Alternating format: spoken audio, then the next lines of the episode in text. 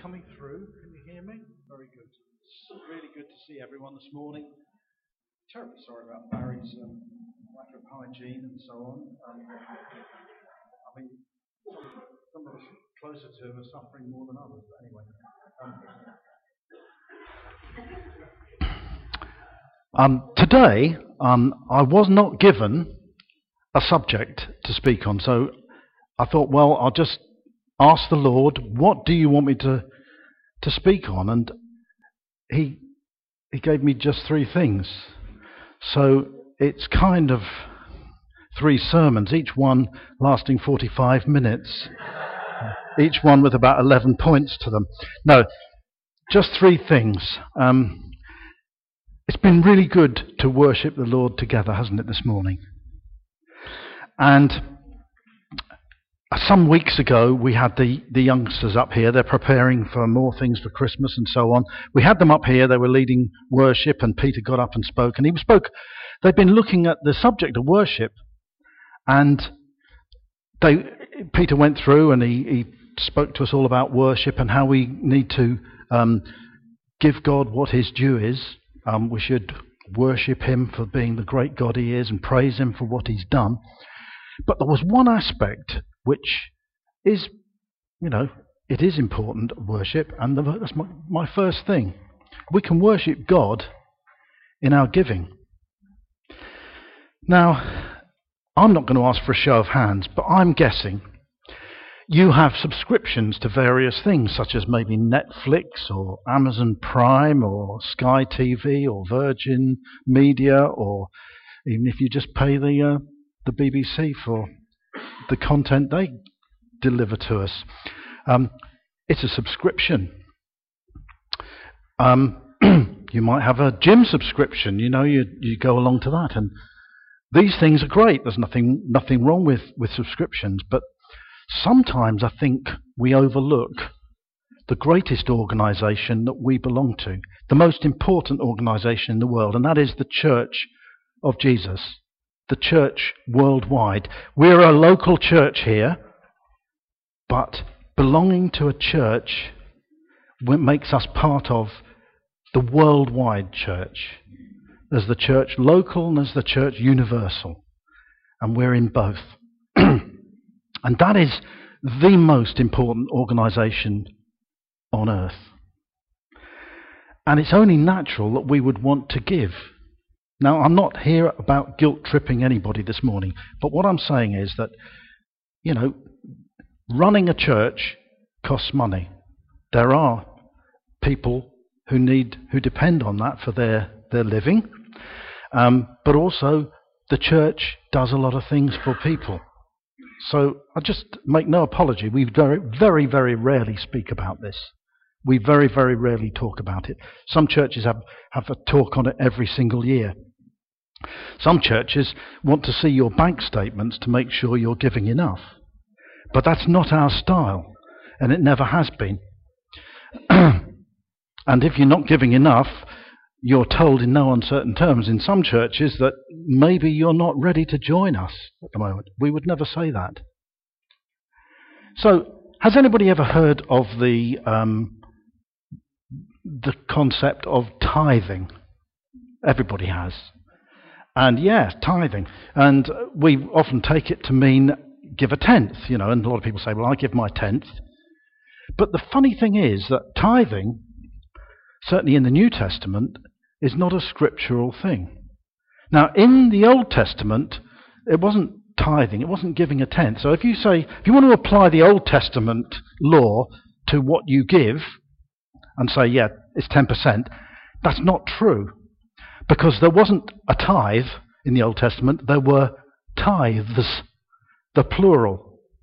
And so, if you were going to follow Old Testament law and you look through all the, the scriptures that gives you what, what you're going to pay, it would be between minimum of 23% of what you earn up to about 28%. That was, if you're going to apply the, uh, the concept of tithing, that's what you should give. But it's not a direct comparison with today. Because that was, in effect, the taxes that you paid. So it went to maintain the temple, it went to run the country, it went to maintain whatever services were, were provided at the time. Now, we already pay tax, at least I hope we do. Uh, if we earn anything, we get a tax free allowance and we, we pay tax. Everything you buy, pretty well, you're paying tax on it. Sometimes you pay tax on tax. Um, so, yeah, we do pay tax. So, giving to the Lord's work is something different. And what does the scripture say about giving? Well, it says this. Remember this whoever sows sparingly, whoever sows generously, will also reap generously. Each of you should give what you have decided in your heart to give, not reluctantly or under compulsion, for God loves a cheerful giver. And God is able to bless you abundantly, so that in all things, at all times, having all that you need, you will abound in every good work. So, this concept of tithing is very much an Old Testament principle. And it is convenient to say, yeah, give 10%, but actually, Scripture says, how much should you give? As much as you think you should give. What does your heart tell you? Because you can give subscriptions to all sorts of things, and some people treat them as their gods. Do we want to give to different organizations, or do we want to give to God?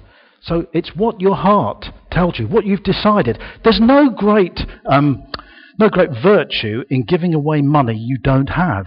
So if you're in debt, and I know this is a real problem, and the cost of living's going up, and taxes, tax, we're going to be taxed more, and heating and so on has gone up. Energy costs are going up an awful lot. There's no virtue in giving money that's not yours. No point in giving away the bank's money, that's not your money.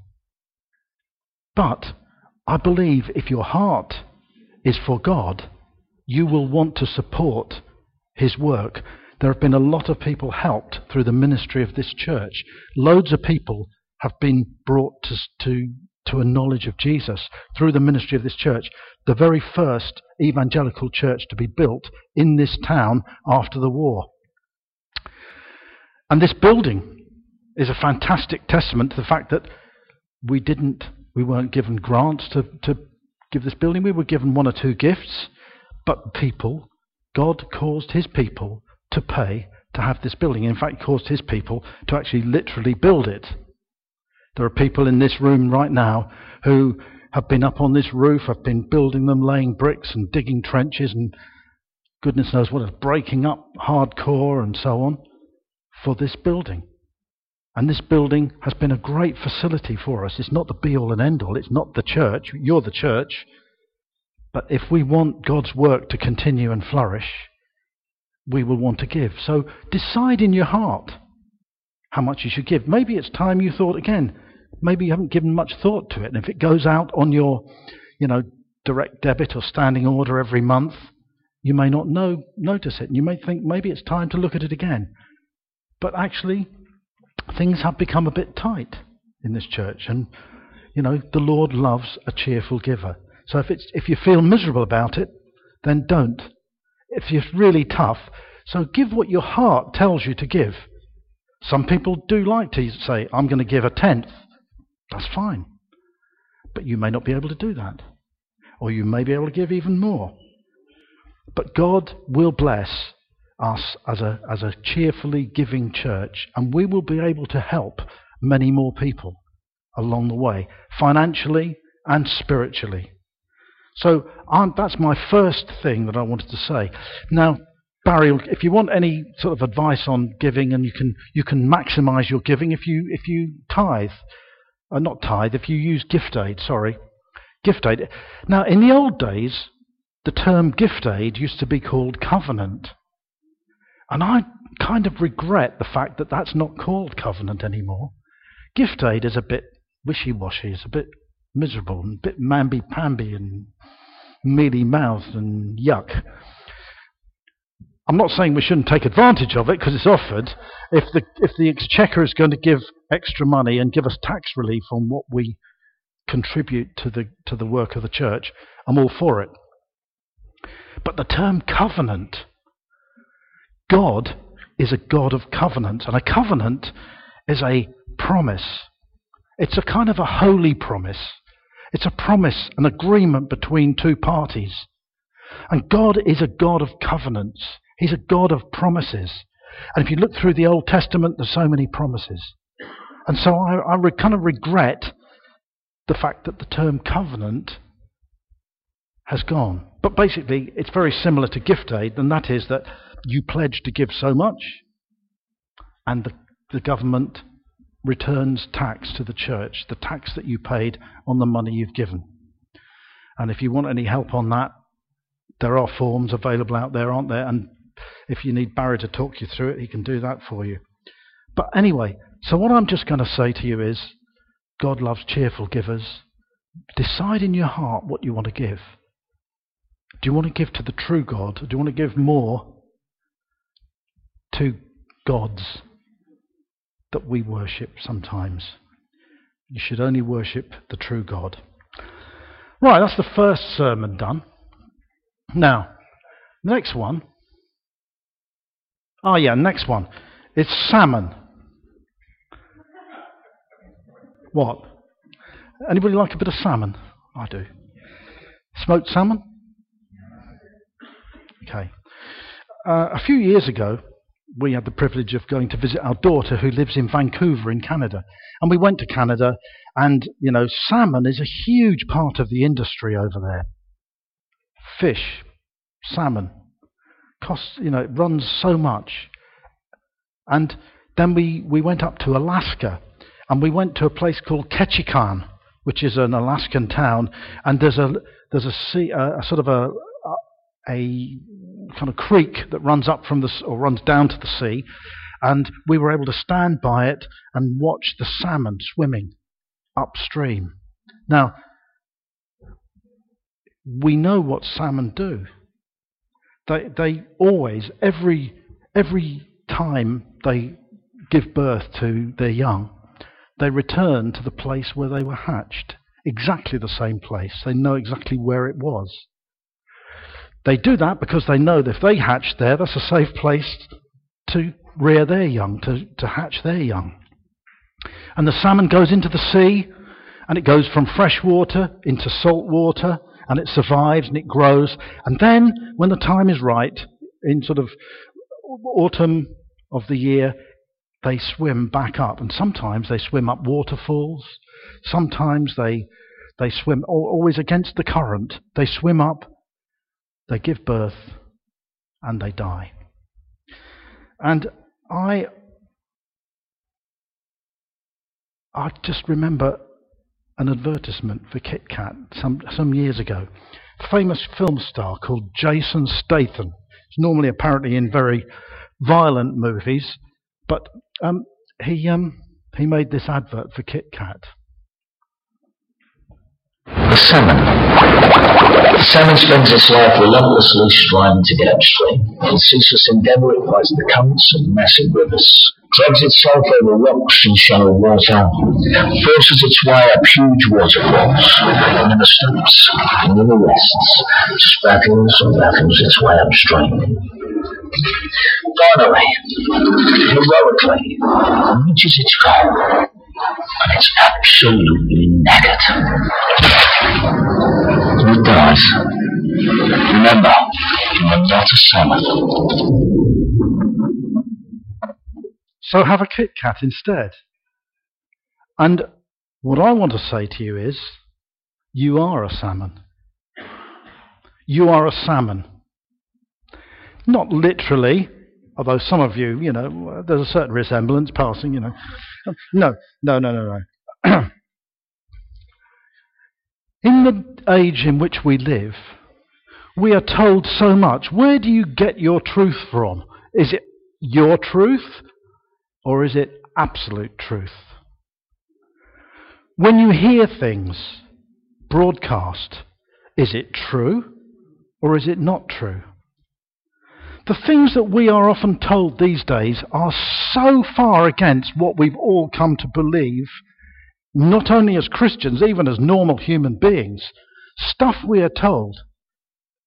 Propaganda that's thrown at Christians every day are so contrary to God's standards, so against God's laws, it feels like we're a salmon swimming against the stream, swimming up waterfalls, because everything is going the other way.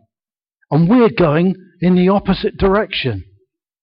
Because if we believe the Bible, that is always going to bring us into conflict with what we are told is truth nowadays. Things that kind of were, we knew went on, lurking in the back in the shadows somewhere, are now not just in the shadows, they're on, on walking down Main Street, and they're also being celebrated. Things which are so against what God says in His Word.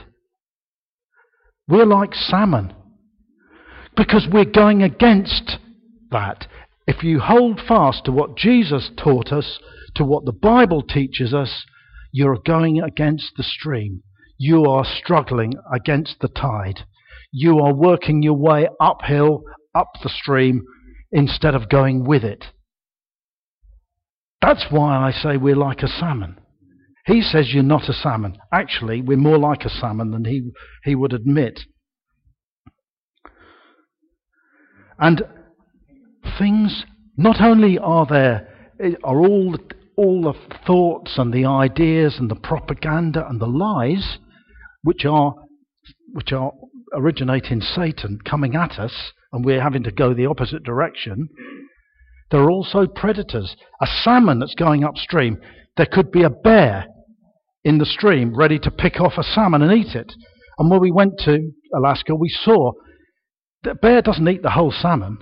Bear just eats the head and, the, and then chucks it aside, and some other predator will come and get the rest of it. Eagles will come and get salmon. All sorts of creatures will live off the salmon. And the humans live off the salmon as well.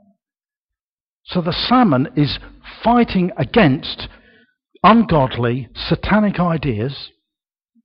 As, if we compare ourselves to that, not only that, there are predators waiting to pick us off, people waiting to grab us. And so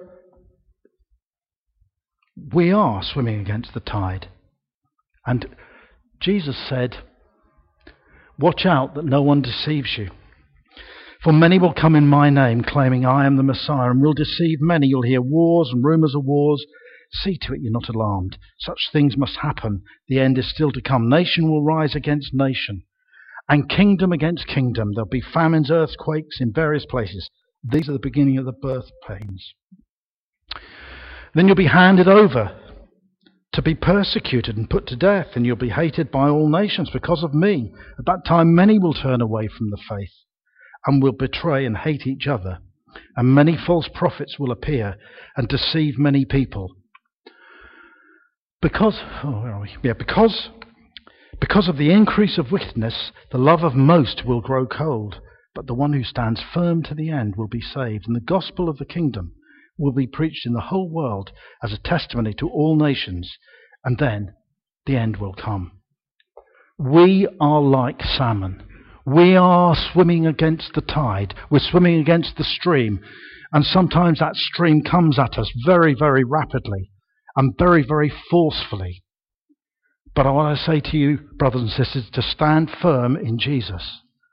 This tells us what will happen. We will be persecuted. If you stand up against what we're being told is the truth nowadays and say, no, that's not right, you could lose your job, you could lose your position, you could be persecuted, you could lo- lose your livelihood because Satan is giving one final attack and he is getting further and further along that line, and he is succeeding. And so many people will turn away from following the Lord because it'll be too hard. It'll be too hard. But the salmon swims on, and they get through, and they give birth to more salmon. And we want to give birth to more Christians because we want more and more people to find the Lord Jesus as their personal Saviour. And the point is, although it's tough, although it's hard, although we're being bombarded with lies and untruths all the time, God is with us. We have His Holy Spirit. We can call on Him. He will give us the right words to say. We treat everybody with respect. There's got to be that lovely perfume because believers have been there. But we can't compromise. The trouble is, these days, you're not even allowed to disagree. You're not even allowed to state a different viewpoint because you're labelled something unpleasant. So, first one is what about giving? Second one is yes, you're a salmon. We're, fl- we're swimming against the tide. The third one is this is Advent. Now just think there's the Old Testament and there's the New Testament. The Old Testament ends with the book of Malachi. Then there's a gap of 400 years and we get the book of Matthew. God didn't say anything for 400 years.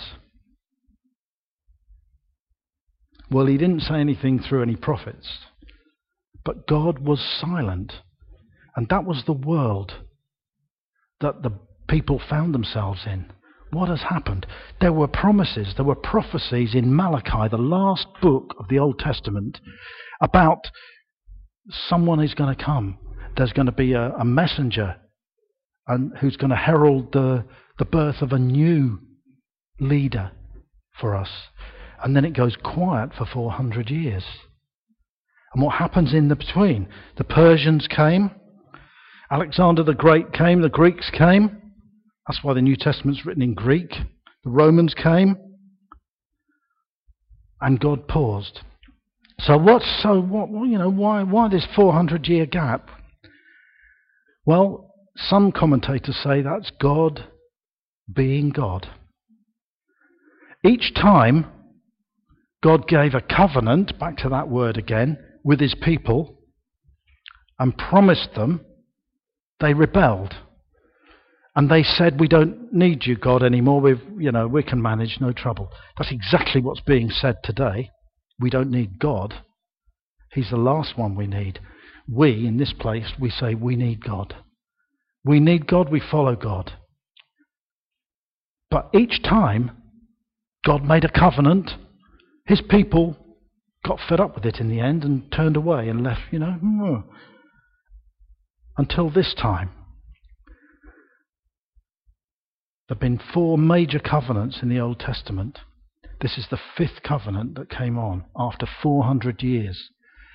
You know, when an actor comes on, an actor, now these days actors just mumble and and you can't even hear what they're saying, especially with my hearing. In the old days, an actor would project their voice and you would hear every word. One of the great methods of acting is the pause for effect. 400 years is a pretty good pause for effect, isn't it? But that's what God did.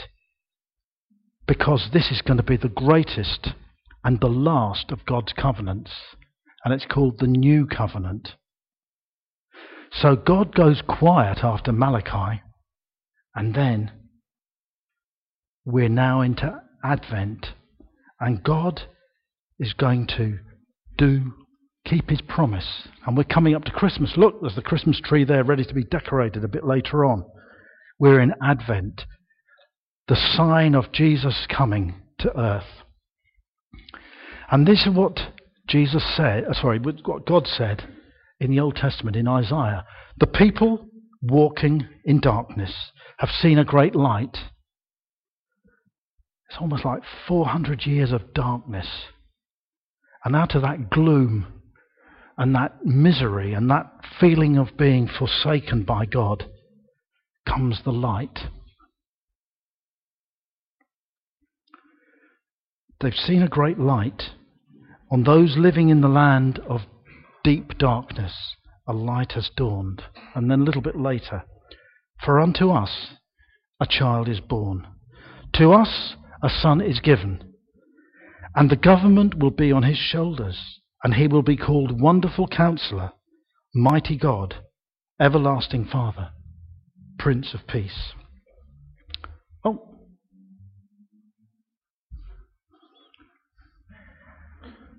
Come on, get it right, Mark. Go on. Here. No, I don't want to see the salmon again. That's it. No. There you go. Well done. Of the greatness of his government and peace there will be no end. He will reign on David's throne and over his kingdom, establishing and upholding it with justice and righteousness from that time on forever. The zeal of the Lord Almighty will accomplish this. God's plan goes on. 400 years, Jesus comes. And we're still in that last new covenant right now. It isn't over yet. This covenant is still lasting on, where God's people turn to Him and ask Him to be their light and to be their Lord and to be their Saviour. This covenant is going on, despite everything. Despite the tide and the stream being against us, we're still pressing on through the new covenant until Jesus comes again. And that covenant is fulfilled. He's with us now by His Holy Spirit, and He's coming again to finally give Satan what he deserves for all the heartache and the lies he's spun to us. So, those are my three things. One, do you want to give to the Lord for what He's done for you because you love Him from your heart?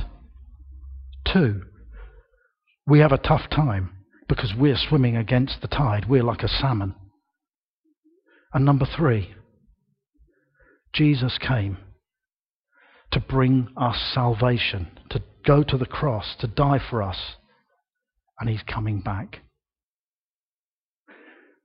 Let's pray. Heavenly Father, I thank you for the glory and the joy of knowing Jesus. Thank you, Lord, for blessing each one of us. Thank you for giving us so much.